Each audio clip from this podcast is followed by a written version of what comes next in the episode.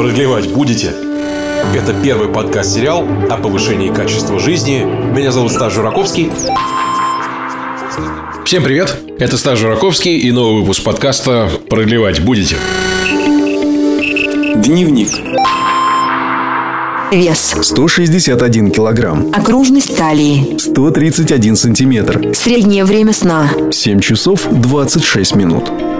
Ну что, я сегодня вместе с вами буду работать над второй частью нашего интервью с Никитой Карлицким. Теперь это новый главный врач команды «Футбольный Спартак». И, в общем, у нас есть сегодня с вами огромное количество практики, которое нужно будет внедрить. Я вот прямо сейчас смотрю еще раз, что у нас с вами получилось. И тут есть такие интересные рекомендации, которые мне предстоит внедрить в собственные тренировки.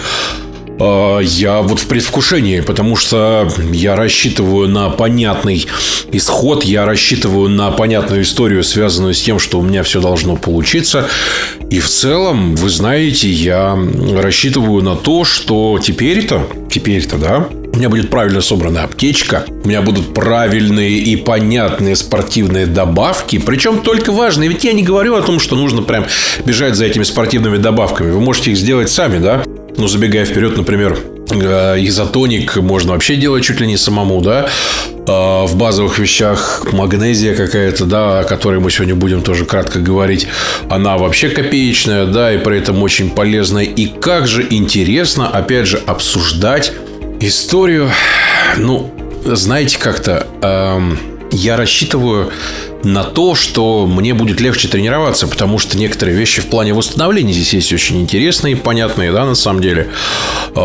И обсуждение, оно во многом как раз и зашло и с точки зрения вообще медицины, и с точки зрения питания и похудения. Много всего, на самом деле, да. С учетом того, что все-таки у Никиты очень большая практика, и он в целом вызывает и уважение, и доверие, я рассчитываю на то, что вы вместе со мной многие вещи сделаете. Так что, в общем, погнали к интервью, погнали все это дело внедрять, и у нас, я думаю, все получится. Я сейчас кайфую так от футбольных тренировок, мне прям в этом плане хорошо, я с удовольствием, в общем, занимаюсь в новой команде тем, что как раз привожу в целом себя в порядок. Это, конечно, большое удовольствие.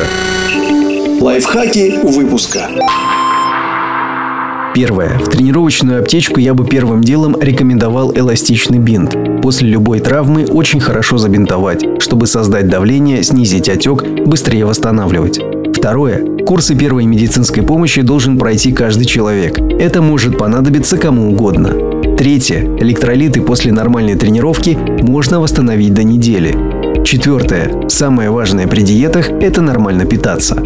Пятое. Если нет выраженных отеков на ногах, нажмите на большеберцовую кость, если там остаются вмятины. На ноге, куда бьют, очень больно, она спереди. Вы чувствуете, проводите, она единственная кость сразу под кожей. Если там есть отеки, если там вмятины остаются, если они долго не проходят, это свидетельствует о том, что есть, возможно, проблемы либо с сердцем, либо с почками, задержка воды. Если же брать, что там отеков нет, это может свидетельствовать о рыхлой жировой клетчатке. В принципе, тоже ничего бояться не надо. Как только будет уходить жир, с ним будут уходить эти отеки. Это вопрос уже больше, я бы сказал, даже гормональный. Это вопрос гормонального статуса человека. Шестое. У всех же разные типы ожирения. Есть много разных типов ожирения. Это надо уже с эндокринологом пообщаться. Погнали теперь ко второй части интервью. Никита Карлицкий, главный врач футбольного клуба «Спартак». Продлевать будете? Подкаст выходит при поддержке компании MyGenetics. Если мы говорим вот про всякие футбольные штуки, я с собой, конечно, каждый раз таскаю аптечку. Пару раз она, конечно, пригодилась довольно плотно.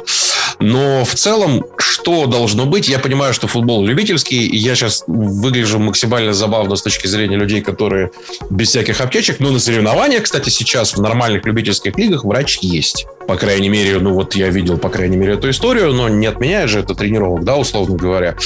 Что собрать, что должно быть? Ну, охлаждающий спрей, наверное, я не знаю. А что еще? Ну, здесь ситуация, опять же, по тому, что на любительских лигах сидят докторы-то.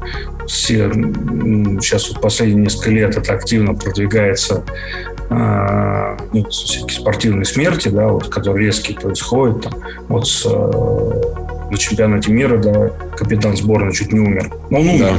Он умер. По сути, давайте так, он умер, просто его откачали. Смогли завести сердце. Это была клиническая смерть. Его смогли завести сердце. И такие вещи, к сожалению, они происходят все время. И просто раньше на это как-то внимание не обращали, а сейчас это стало почему-то очень на это акцентировано внимание. Естественно, пытаются найти причину. Но причина, это называется острая коронарная смерть. Она бывает и в обыкновенной жизни. Я это видел не один раз в больницах, когда просто люди абсолютно, вроде на первый здоровы, просто падали, умирали. Да, то есть никогда и при обследовании, и при вскрытии ничего не находили, ни инфаркта, ничего. Просто стала остановка сердца. Да, это называется острая коронарная смерть, и врачи они знают. Здесь, к сожалению, вы ничего уже не сделаете. Да? То есть мы единственное, что можем, на тренировочную аптечку, я бы первым делом, конечно, рекомендовал бы еще эластичный бинт, потому что после любой травмы очень хорошо забинтовать, чтобы создать давление, снизить отек, быстрее восстанавливать. Спреем, возможно, еще лучше, если это есть возможность, можно еще купить какие-то солевые такие штучки, как бомбочки, которые в пакет его лопаешь, и внутри образуется лед. Вот. В принципе, тоже. То есть здесь в основном холод и... То есть это ничего серьезного вы, естественно, ничего не делаете, потому что нет образования. Поэтому, на самом деле, холод, компрессия и йод. И йод, да, хорошо. Потому что лучше ссадины обрабатывать сразу, тогда, кстати, меньше проблем будет. В принципе, на самом деле, больше ничего такого не придумываете.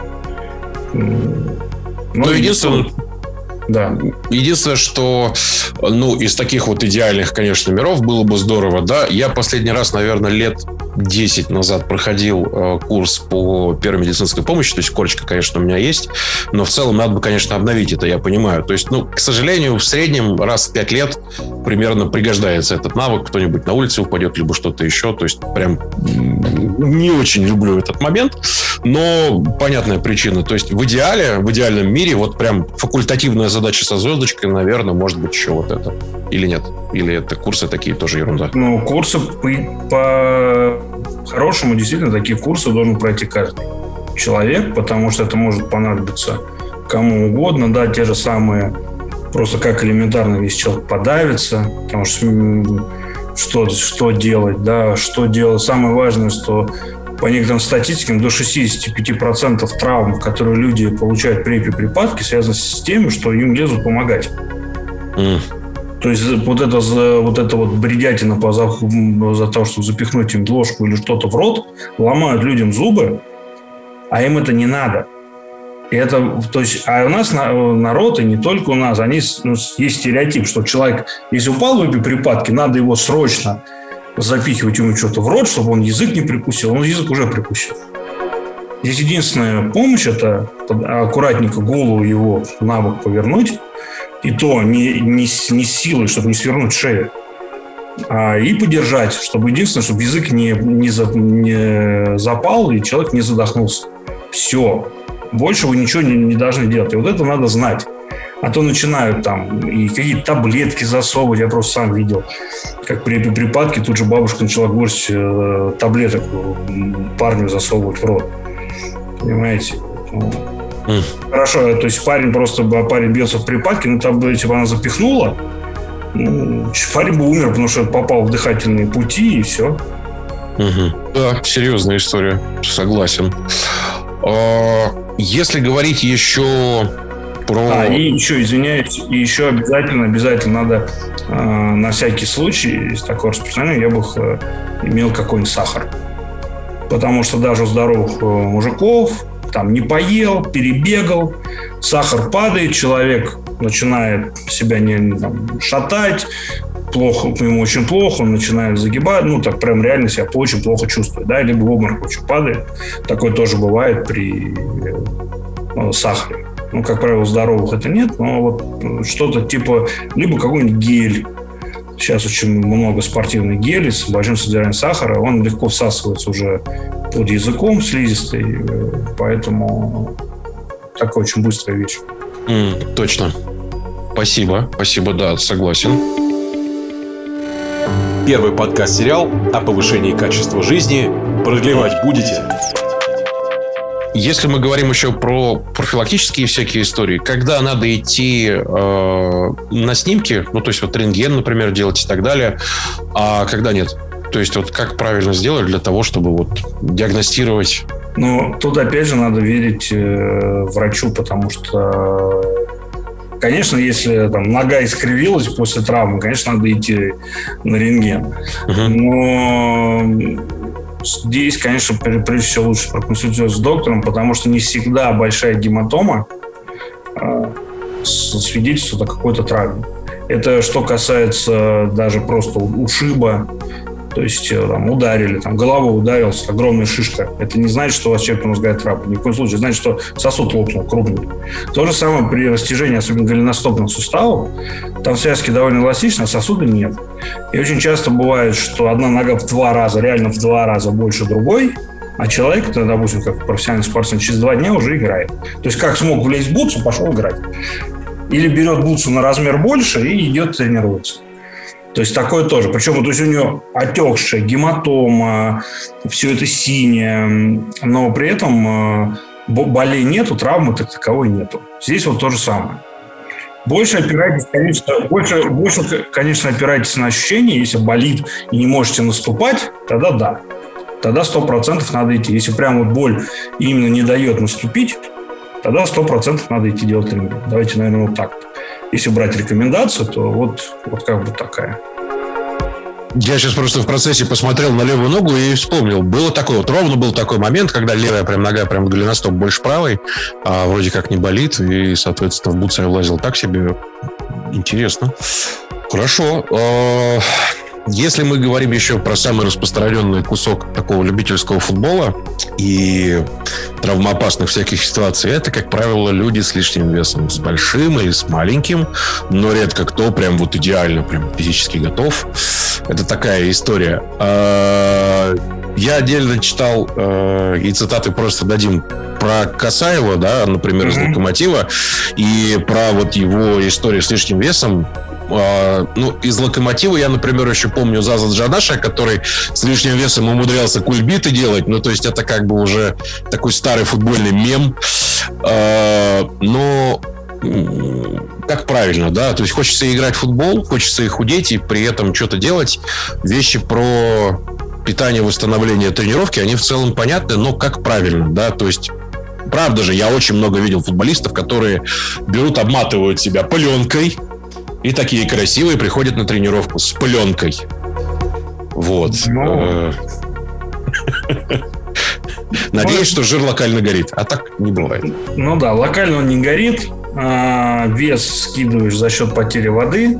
Вместе с водой теряются электролиты, микроэлементы, теряются витамины. И самое важное, что поднимается температура тела и перегружается сердце. То есть сердце мало того, что оно перегружается из-за этого, еще и ей не хватает минералов, а это может привести к сбою в ее работе. Поэтому, то есть принципиально вы через 2-3 дня после вот такой тренировки набираете этот же вес водой, только набираете больше. Но при этом вы электролиты после нормальной такой тренировки можно восстанавливать до недели. Поэтому в данном случае это абсолютно невозможно. Вот так можно скидывать, как борцы, там еще кто-то перед взвешиванием. Они там все сушатся, это как угодно, но это опасно. И по борцам, там, по единоборцам я не знаю. Я знаю, что по бодибилдерам у них там 3-4 умирают в год во время сушки. Когда у них максимально, но они там, правда, еще и на мочегонных сидят, которые допинг, да, является нормальным видом спорта. Ну, то есть, как бы здесь с водой лучше не шутить, особенно вот когда предстоит такая тренировка, хорошая игра, как вот у футболистов. Что касается Касаева, тут вопрос, что нельзя сказать, что вот у каждого человека должен определенный процент жира. Вот если у Касаева просто сам по себе, если он снижал, я не ошибаюсь, по-моему, меньше 11% жира, 12%, он себя чувствовал плохо, он играл плохо, он бегать не мог. Хотя он там...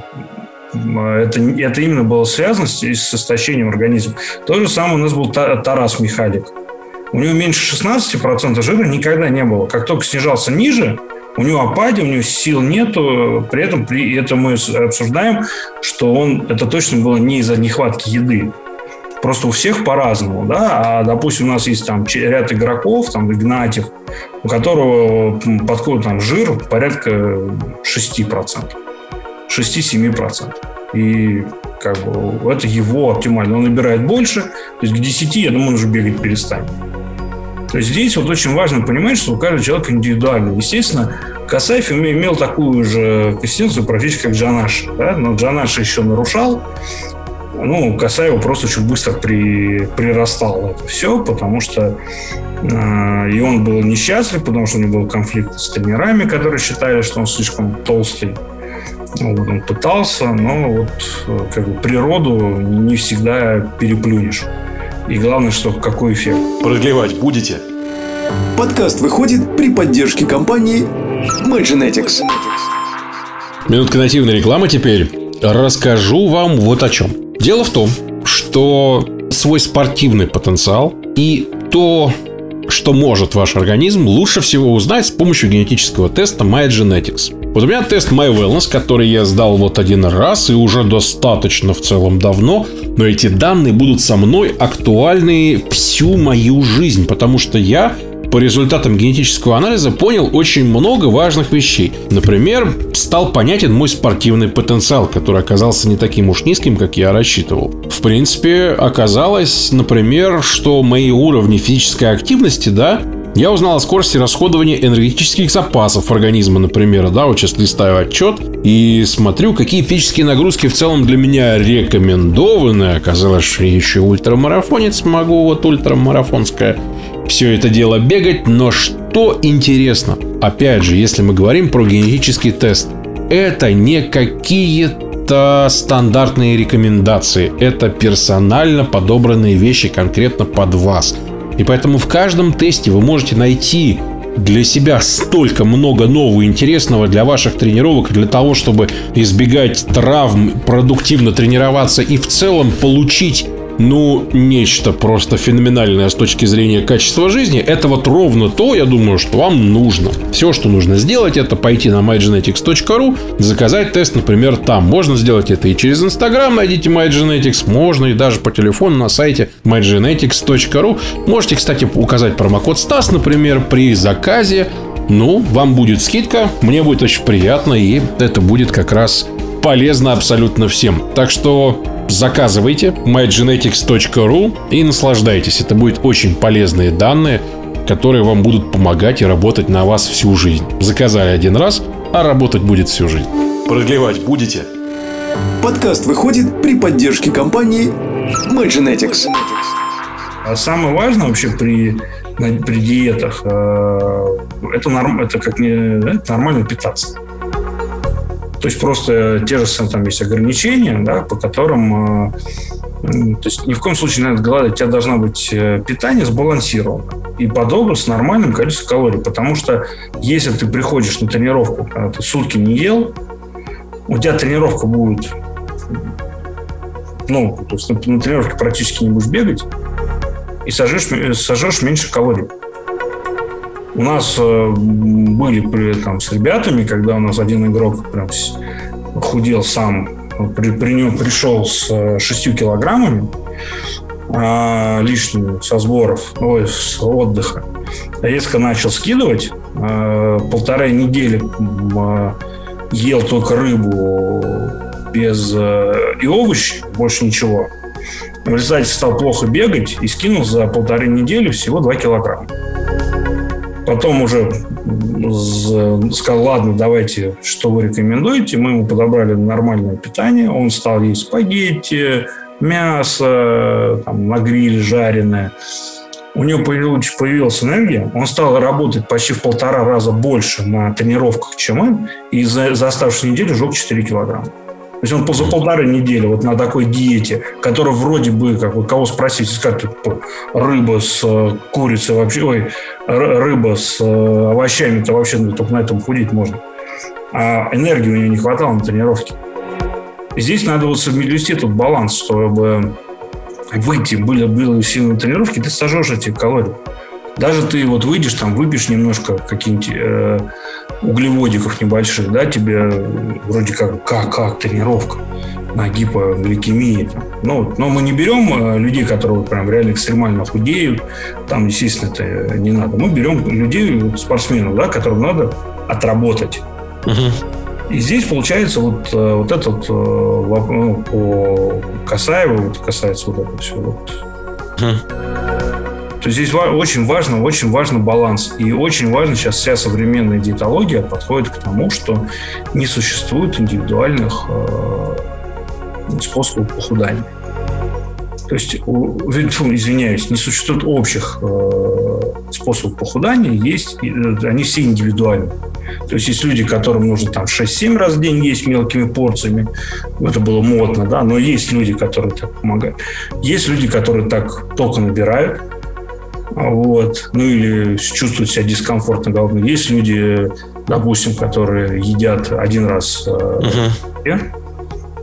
Такое тоже допустимо, если под контролем.